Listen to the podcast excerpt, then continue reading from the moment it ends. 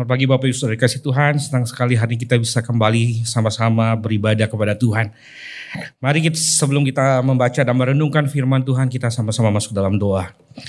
Bapak di surga kami bersyukur Tuhan untuk kesempatan yang indah yang Tuhan berikan bagi kami. Kami bukan saja boleh menikmati hari yang baru yang Tuhan jadikan bagi kami.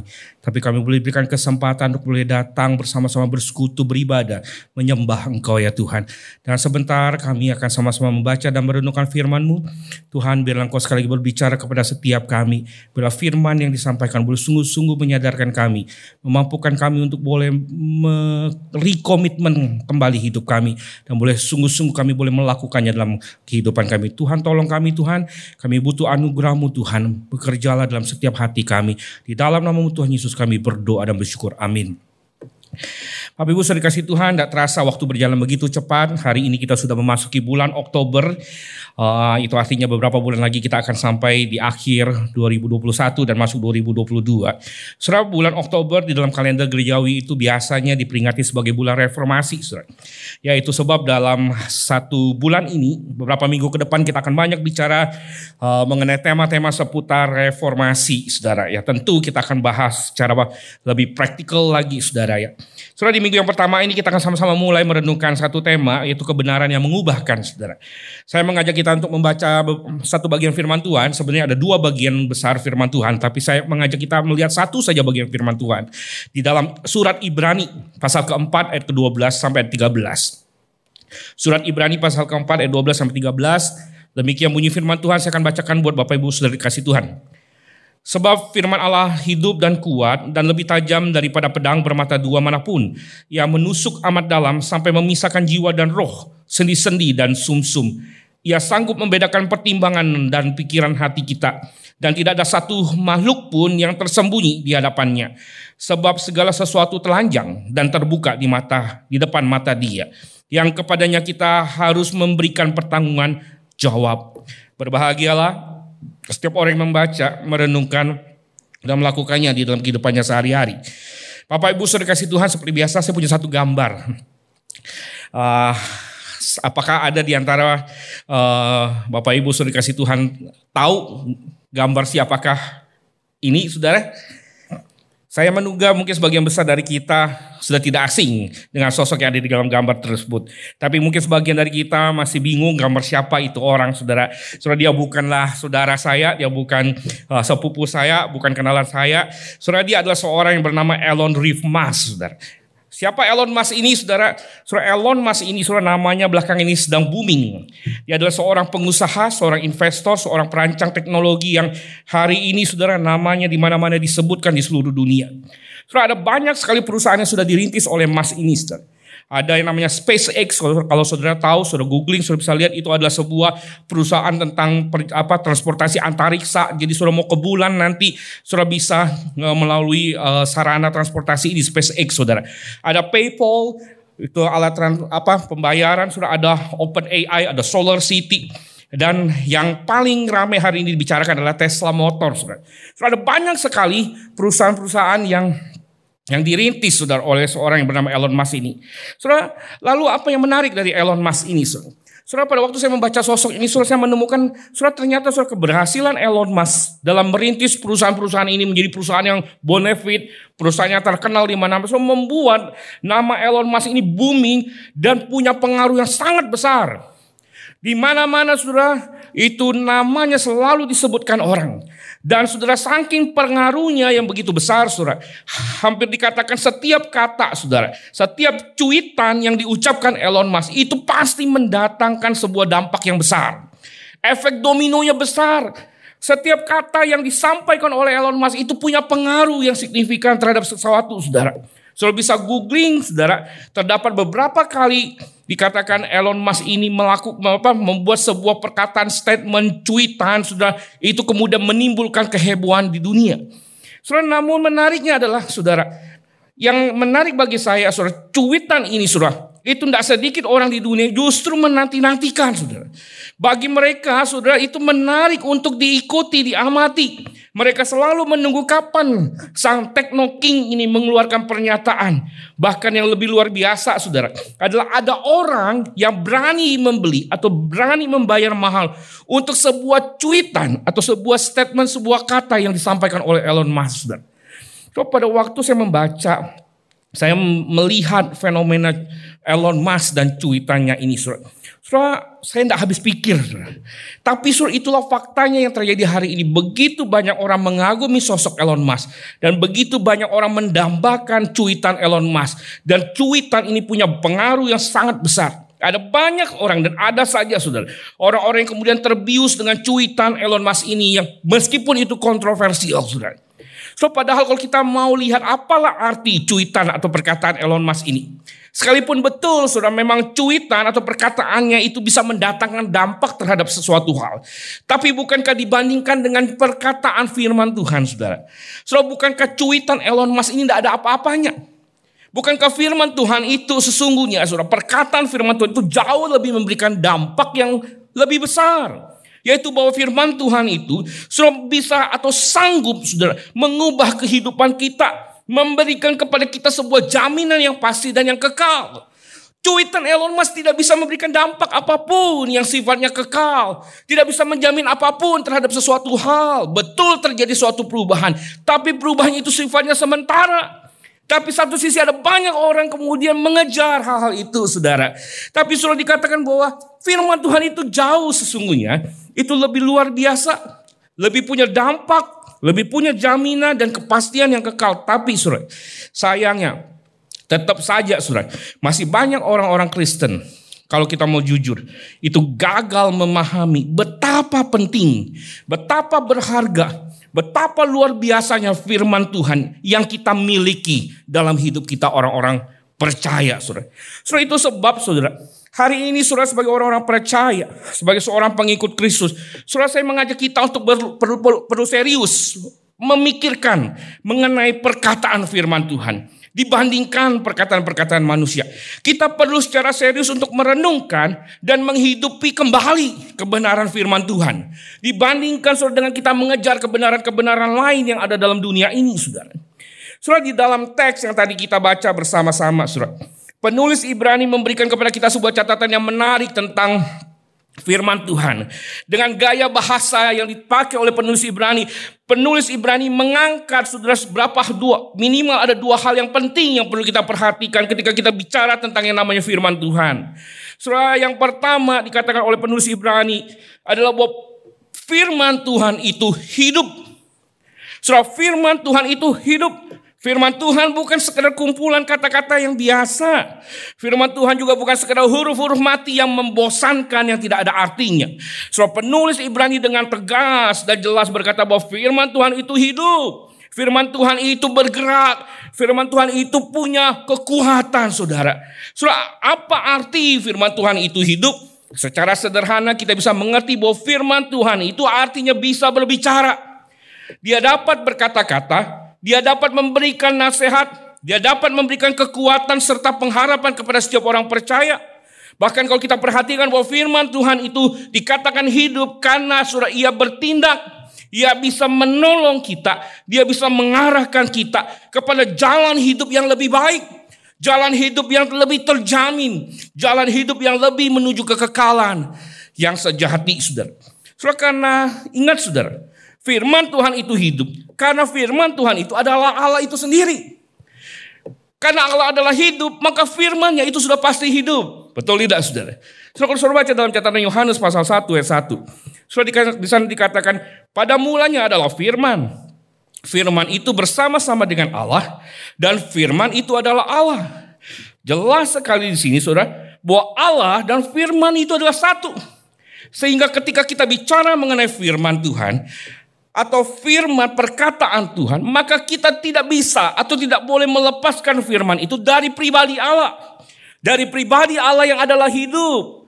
Jadi ketika kita melihat firman, kita melihat Allah. Kita melihat Allah yang hidup, kita melihat bahwa firman itu adalah firman yang hidup juga.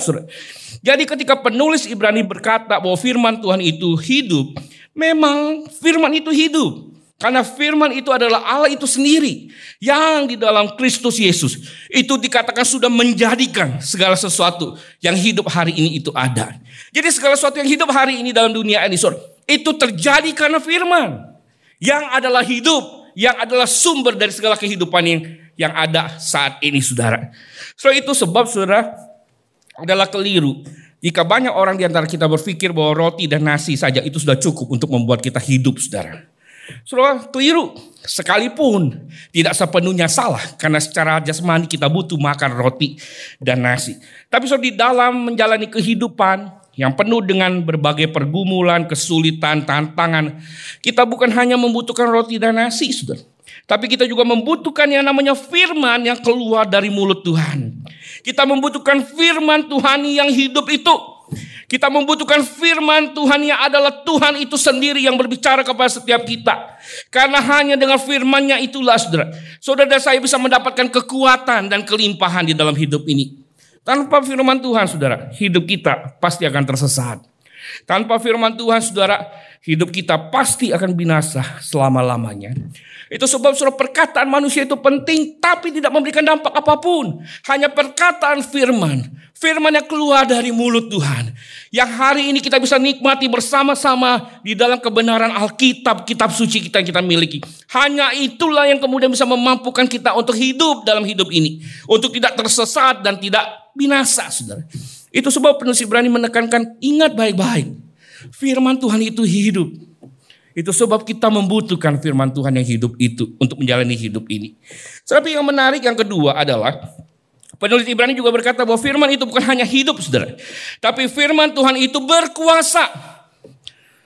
Penulis Ibrani memakai istilah yang menarik kalau saudara perhatikan dalam catatan ini. Dikatakan firman Tuhan itu kuat dan lebih tajam daripada pedang bermata dua mana pun. Saudara saya secara pribadi belum pernah melihat atau lagi apalagi memegang pedang Apalagi pedang bermata dua sudah. Suruh paling mentok. Saya cuma pernah pegang pisau. Itu pun pisau dapur. Yang matanya mungkin matanya satu saudara ya. Tapi saudara menarik kalau dikatakan bahwa firman Tuhan itu kuat dan lebih tajam dari pedang bermata dua. Saudara konon katanya. Berdasarkan informasi yang saya dapatkan, saudara. Pedang bermata dua itu adalah pedang yang sebenarnya tidak terlalu panjang. Pedang itu lebih kurang, saudara, ukurannya 0,75 meter ya hampir mirip-mirip dengan pisau saudara yang ya tidak terlalu panjang saudara tapi saudara meskipun demikian saudara pis, apa pedang bermata dua ini itu adalah senjata yang sangat digemari oleh tentara-tentara Romawi pada waktu itu karena dipandang bahwa pedang ini sangat efektif karena surat dengan dua sisinya dua sisi pedang itu itu sama-sama tajam plus ujung pedang itu. Itu juga sama runcingnya saudara. Jadi saudara pedang ini saudara sangat efektif karena pedang ini dapat menyerang ke segala arah. Mau ke kiri, mau ke kanan, mau ke depan. Dia bisa masuk menyerang dan menghantam lawan siapa pun yang ada di hadapannya. Saudara kalau kita membayangkan betapa luar biasanya saudara pedang bermata dua ini. Nah penulis Ibrani berkata bahwa firman Tuhan itu lebih kuat, lebih tajam dari pedang bermata dua ini. Saudara bisa bayangkan artinya saudara. Dalam bahasa yang sederhana saya boleh terjemahkan bahwa firman Tuhan itu jauh lebih berkuasa. Karena firman itu bukan saja sanggup menusuk ke dalam bagian yang paling dalam dari diri kita manusia. Tapi firman Tuhan itu sanggup memisahkan jiwa dan roh dikatakan. Sanggup memisahkan sendi-sendi dan sumsum. Ia sanggup membedakan pertimbangan dan pikiran yang tersimpan dalam hati manusia. So artinya dia betul-betul punya presisi yang luar biasa. Dia bisa masuk dan bahkan memisahkan hal-hal yang tidak bisa dipisahkan oleh yang lain, saudara. Itu sebab ada ada seorang seorang penulis berkata bahwa tidak ada buku, tidak ada tulisan, tidak ada perkataan dalam dunia yang dapat melakukan seperti apa yang firman Tuhan lakukan. Tidak ada hanya firman Tuhan yang bisa melakukan itu masuk menusuk dan memisahkan segala sesuatu yang ada dalam diri kita manusia. Tidak ada sesuatu pun dikatakan oleh penulis Ibrani itu yang bisa bersembunyi dari firman Tuhan. Tidak ada saudara. Saya, siapa kita? Itu semua terbuka di hadapan firman Tuhan. Bagaimana hidup kita, semua itu nampak jelas di hadapan firman Tuhan. Apa yang kita lakukan di tempat yang paling tersembunyi dalam hidup kita, paling rahasia dalam hidup kita, semua itu secara gamblang, itu nampak jelas di hadapan firman Tuhan. Surah Memang firman Tuhan itu berkuasa. Dia seperti pedang bermata dua. Tapi surah kadang-kadang kita harus akui bahwa firman yang bermata dua yang berkuasa itu sering kali sudah terasa sangat pahit dan sangat menyakitkan ketika masuk ke dalam hidup kita. Betul tidak? Karena sudah ketika firman itu masuk ke dalam hidup kita, maka firman itu harus masuk menghantam dan menusuk ke bagian yang paling kita tidak suka yang paling kita tidak nyaman. Dia harus dia membersihkan dan memotong segala suatu bagian hidup kita yang kotor dan itu sudah adalah proses yang sangat tidak enak, tidak mudah dan menyakitkan. Betul atau betul sudah. Tapi ingatlah saudara saya mau katakan begini. Justru sekalipun apa yang firman itu lakukan dalam kuasanya. Itu pahit mungkin menyakitkan. Tidak enak dan tidak mudah. Tapi percayalah saudara bahwa apa yang firman itu lakukan. Itu bukan untuk mematikan saudara dan saya. Tapi justru untuk menimbulkan sebuah kehidupan yang manis dan indah. Untuk membawa kita kepada kehidupan yang jauh lebih baik lagi. Karena Tuhan melalui firman-Nya dengan kuasa Roh Kudus, surah, Ia menyelamatkan kita. Ia menjaga hidup kita. Dengan firman-Nya itu dia memproses dan membentuk kita. Mengubah kita menjadi semakin hari semakin serupa dengan gambarannya. Dan itu tidak bisa dilakukan oleh yang lain, saudara. Hanya firman itu yang bisa melakukan. Hanya firman itu yang bisa bekerja masuk untuk mengubah secara total kehidupan saudara dan saya. Seburuk apa pun, sebrengsek apa pun kita, sekelam apa pun hidup kita.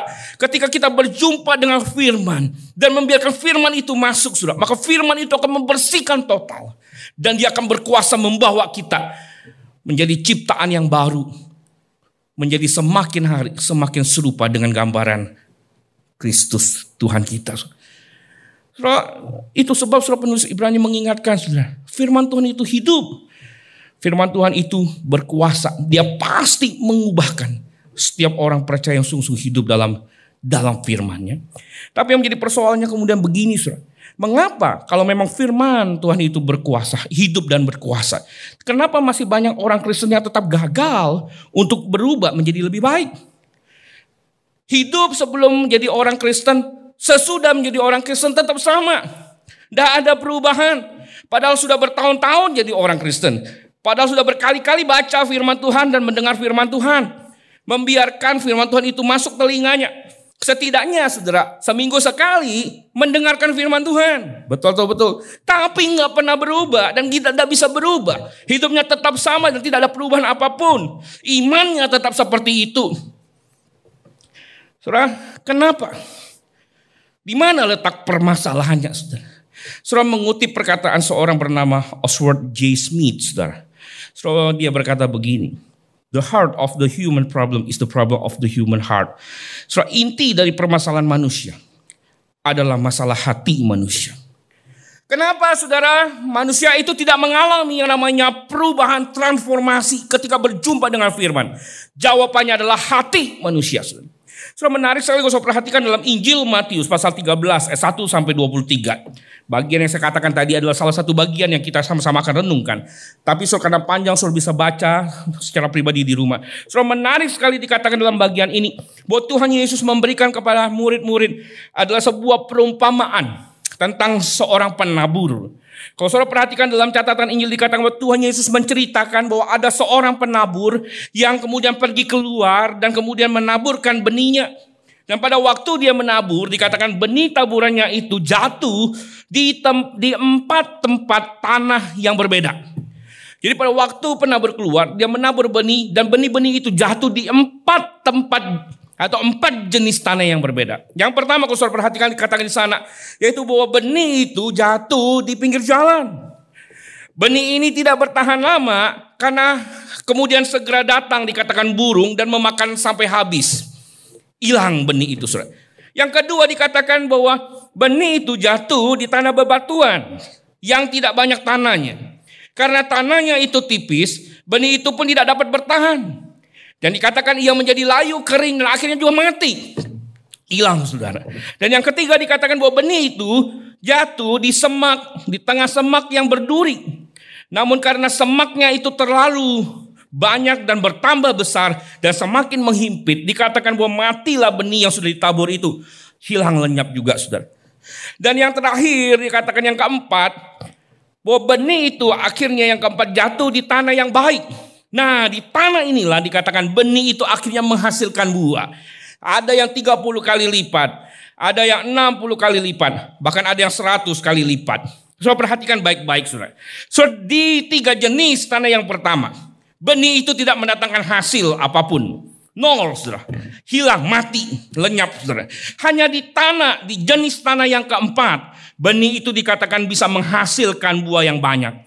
Pertanyaannya kok bisa? Mengapa hasilnya bisa berbeda? Saudara, apakah karena penaburnya berbeda? Oh penabur jenis pertama sampai yang jenis tanah yang pertama sampai jenis tanah yang ketiga itu kemungkinan besar amatiran. Akhirnya karena amatiran salah nabur, akhirnya benih itu tidak bertumbuh. Dan yang keempat itu karena profesional, jadi benihnya jatuh di tempat yang pas, jadi bertumbuh. Apakah itu sudah? Tidak, saudara. Jawabannya tidak. Ini bukan soal penabur. Karena kalau kita perhatikan Tuhan Yesus berkata bahwa penaburnya sama. Satu orang yang sama. Yang menabur benih itu saudara. Apakah kalau begitu karena kalau bukan karena penabur maka mungkin karena benihnya. Benihnya mungkin berbeda. Benih di jenis pertama, kedua, ketiga itu tidak baik kualitasnya. Sehingga hasilnya buruk dan tidak menghasilkan apa-apa. Jenis benih yang di tempat yang keempat benihnya jauh lebih baik kualitasnya. Itu sebab di tanah itu benih itu bertumbuh berkali-kali lipat. Apa benar saudara? Kenyataannya juga tidak, saudara. Baik penabur itu, baik benih itu adalah sama di keempat jenis tanah itu. Penaburnya satu orang, benihnya satu jenis dengan kualitas yang sama, saudara. Saudara kalau begitu, kalau bukan masalah penabur dan kalau bukan masalah benih yang ditabur, di mana letak persoalannya? Jawabannya jelas di jenis tanahnya itulah yang bermasalah. Di jenis tanahnya itulah yang menyebabkan benih itu bertumbuh atau tidak, saudara. Jenis-jenis jenis tanah inilah yang kemudian menentukan apakah benih itu berakar, bertumbuh atau berbuah. Dan jenis tanah itu, itu bicara tentang apa, saudara? Kondisi hati kita manusia. Hati saudara dan hati saya Hati kita semua. Kondisi hati kita inilah yang kemudian menentukan apakah yang namanya benih yang adalah firman itu. Itu akan bertumbuh, berakar, dan berbuah atau tidak. Jenis hati kita lah yang kemudian akan menentukan saudara apakah firman yang ditaburkan dalam hidup kita itu akan menghasilkan sebuah transformasi hidup dalam diri kita atau tidak. Hati saudara dan hati saya yang kemudian menentukan apakah hidup kita ini benih yang jatuh firman itu itu bisa mengubah hidup kita menjadi semakin hari serupa Kristus atau tidak, Saudara. Hati kita, Saudara. Saudara jangan salah, Saudara. Kalau saudara perhatikan kelompok orang pertama di jenis tanah pertama sampai yang ketiga, Saudara. Saudara itu bukan orang yang tidak mendengar. Saudara mereka sama-sama mendengar. Mereka mendengar firman karena mereka mendapatkan benih yang adalah firman. Mereka semua mendengar firman. Tetapi yang menjadi masalah adalah mereka tidak mendengar dengan benar. Itu persoalan mereka. Mereka mendengar dengan telinga mereka, tapi tidak dengan hati mereka, sudah. Telinga mereka mungkin terbuka, tapi hati mereka ternyata masih tertutup. Itu sebab mereka tidak bisa mengerti dan tidak pernah mengerti dan tidak mengalami yang namanya perubahan dalam hidup mereka. Hati mereka terlalu keras. Hati mereka terlalu tertutup terhadap firman. Tidak akan menghasilkan apa pun, saudara. Percayalah. Hati mereka terlalu mut-mutan karena selera, karena emosi sesaat. Hati mereka masih terikat dengan hal-hal duniawi. Masih melihat ke kiri dan ke kanan. Saudara, hal ini pun tidak akan menghasilkan perubahan apa pun dalam hidup kita, saudara. Saudara, hanya hati yang lembut. Hati yang terbuka Hati yang tanggap seperti tanah yang jenis keempat. Yang siap, yang betul mau dengar-dengaran suara Tuhan. Yang dengan rendah hati, yang mau sedia taat melakukan firman Tuhan. Surah hati yang demikianlah. Yang pasti akan membawa perubahan dalam hidupnya. Yang pasti akan menghasilkan buah berkali-kali lipat, saudara. Saudara, pertanyaannya bagaimana dengan hati kita hari ini? Saudara dan saya, saudara, kita ada di kelompok jenis tanah yang mana? Satu, dua, tiga, empat. Di pinggir jalan, bebatuan, semak duri, atau di tanah yang baik sudah. Hati saudara hari ini, kita hari ini. Hari ini kita sedang mendengarkan firman Tuhan, benih sedang ditaburkan. Hati kita sekarang saudara. Ini sedang tersetting di jenis tanah yang mana. Di pinggir jalan, bebatuan, semak duri, atau tanah yang baik saudara. Saudara jujur terkadang saya suka merasa terganggu dan tidak nyaman dengan beberapa statement yang banyak diucapkan oleh orang-orang Kristen. Kadang-kadang statementnya begini, saya tidak dapat apa-apa dari firman Tuhan hari ini. Tadi pagi saya saat teduh, saya kok tidak dapat apa-apa ya. Tadi pagi saya ibadah, saya tidak dapat apa-apa. Saudara pernah dengar kalimat begitu? Atau jangan-jangan saudara pernah, kita pernah mengucapkan kalimat itu. Saya tidak dapat apa-apa dari firman Tuhan. Saya tidak dapat apa-apa dari khotbah hari ini. Saya tidak dapat apa-apa dari ibadah hari ini. Saudara, saya sorry to say, saya sedikit terganggu dan tidak nyaman dengan kalimat-kalimat begitu. Saudara. saudara, saya termasuk orang yang tidak percaya dengan pernyataan-pernyataan seperti itu. Saya selalu meyakini bahwa tidak mungkin firman Tuhan tidak berbicara. Itu saudara. Saya selalu meyakini bahwa tidak mungkin firman Tuhan itu tidak bertindak. Saya selalu meyakini sebagaimana firman Tuhan. Penulis Ibrani katakan tadi. Saya percaya bahwa firman Tuhan itu hidup. Dia pasti berbicara dan dia pasti bertindak. Dan saya percaya bahwa firman Tuhan itu berkuasa. Dia pasti sanggup mengubahkan, mengadakan transformasi kepada siapa pun yang berhadapan dengan dia. Firman Tuhan saya percaya tidak pernah gagal untuk melakukan sesuatu yang dia ingin lakukan, saudara. Kalau saudara bacakan Yeremia pasal 55 ayat 10 sampai 11, firman Tuhan berkata demikian. Sebab seperti hujan dan salju turun dari langit dan tidak kembali ke situ, melainkan mengairi bumi, membuatnya subur dan menumbuhkan tumbuhan tumbuhan, memberikan benih kepada penabur dan roti kepada orang yang mau makan. Demikianlah firmanku yang keluar dari mulutku. Ia tidak kembali kepadaku dengan sia-sia, tetapi ia akan melaksanakan apa yang kukehendaki dan akan berhasil dalam apa yang kusuruh kepada kepadanya. Firman Tuhan tidak pernah tidak untuk bekerja dalam kehidupan kita orang percaya. Saya selalu percaya Firman Tuhan pasti selalu berbicara. So kalau hari ini ada di antara kita yang merasa kita tidak dapat apa-apa dari firman Tuhan. So maka yang perlu dipertanyakan bukan firman itu. Saudara. Bukan, tapi kita lah yang harus kita pertanyakan. Saudara. Kita harus bertanya dengan diri kita. Apakah kita sudah cukup sungguh-sungguh untuk mempersiapkan diri kita pada waktu kita datang menikmati Tuhan dalam setiap ibadah kita. Apakah kita sudah cukup sungguh-sungguh untuk membuka hati kita pada waktu kita membaca dan mendengarkan firman Tuhan berbicara kepada kita. Apakah kita sudah cukup sungguh-sungguh untuk melembutkan hati kita, untuk tunduk, untuk taat, untuk dengar-dengaran, melakukan apa yang Tuhan firmankan kepada kita atau tidak? Saudara kalau kita mau jujur, bukankah sering kali jawabannya adalah tidak, saudara. Seringkali kita tidak pernah benar-benar mempersiapkan diri kita. Kita tidak benar-benar membuka hati kita dengan sungguh-sungguh. Pada waktu kita saat teduh baca Alkitab pun jujur kalau kita mau jujur sejujur-jujurnya. Bukankah kita sering kali terjebak untuk membaca dengan terburu-buru. Kita asal baca. Yang penting hari ini target selesai, satu pasal selesai. Kita tidak pernah membiarkan firman itu berbicara kepada kita. Kita lewatkan begitu saja. Pada waktu kita mendengarkan khotbah, di gereja ataupun di mana pun sudah. So bukankah kita sering kali terjebak untuk pilih-pilih? Lihat dulu siapa yang khotbah. Lihat dulu temanya apa, serak atau tidak serak. Kalau cocok lanjut, kalau nggak cocok ya sibukkan diri dengan hal-hal yang lain. Atau paling tidak ya sudah tidur aja di gereja adem, AC-nya dingin. Betul atau betul sudah? So kalau itu yang kita lakukan dalam hidup kita, kalau itu yang kita kita perbuat, sudah jangan heran, sudah. Kalau kita tidak mendapatkan apa-apa, karena kita terlalu sering memandang remeh atau gampang semua itu. Itu sebab kita tidak pernah mengalami perjumpaan dan perubahan dengan firman itu, saudara. Soal kegagalan Israel itu harusnya menjadi sebuah pembelajaran yang penting bagi kita, saudara. Yang karena kesombongan dan kekerasan hati mereka, mereka menolak firman Tuhan. Mereka memandang rendah perkataan Tuhan. Mereka tidak serius dan sungguh-sungguh taat dengan apa yang Tuhan katakan. Akhirnya, saudara, kalau saudara baca dalam catatan Ibrani tadi, di ayat sebelumnya, penulis Ibrani berkata, karena kesombongan dan kekerasan hati mereka yang menolak firman, yang tidak mau dengar-dengaran dengan firman, yang tidak mau tunduk sama taat sama firman. Dikatakan akhirnya sebagian besar dari mereka itu tidak pernah tiba di tempat perhentian yang telah Tuhan sediakan. Itu sebab saudara, hari ini saya hanya ingin berkata begini. Kalau hari ini kita ingin sungguh-sungguh mengalami kuasa firman yang mengubahkan hidup, maka so yang pertama yang harus kita lakukan adalah kita harus bertobat dari ketidaksiapan dan ketidakseriusan kita selama ini dalam menyambut firman, saudara. Saudara, kita harus bertobat kalau selama ini kita tidak pernah sungguh-sungguh mempersiapkan diri kita, mempersiapkan hati kita. Menjadi tanah yang baik, yang subur, sehingga benih firman itu jatuh, benih itu bisa bertumbuh dan berbuah. Kita harus bertobat, saudara. Saudara, yang kedua, saudara, saya pikir yang perlu kita lakukan adalah, mari hari ini, saudara. Sekali lagi dengan rendah hati kita datang kepada Tuhan.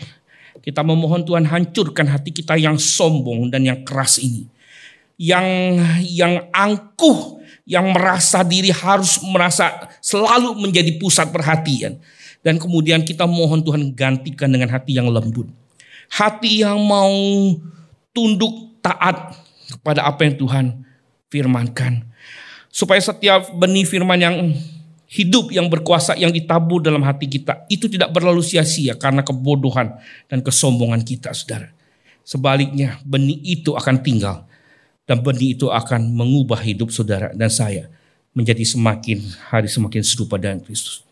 Saudara biarlah firman ini boleh menyadarkan kita betapa pentingnya saudara kita menjaga hati, mempersiapkan hati kita untuk menyambut firman itu. Saudara firman itu hidup, firman itu berkuasa. Masalahnya saudara adalah apakah kita siapkan hati kita menjadi tanah yang subur, yang baik untuk benih itu masuk dan mengubah hidup kita menjadi semakin hari semakin indah di hadapan Tuhan. Mari kita berdoa. Bapak di surga terima kasih Tuhan untuk kebenaran firman-Mu. Bila firman ini boleh menolong kami, menyadarkan kami, boleh sungguh-sungguh menghargai firman.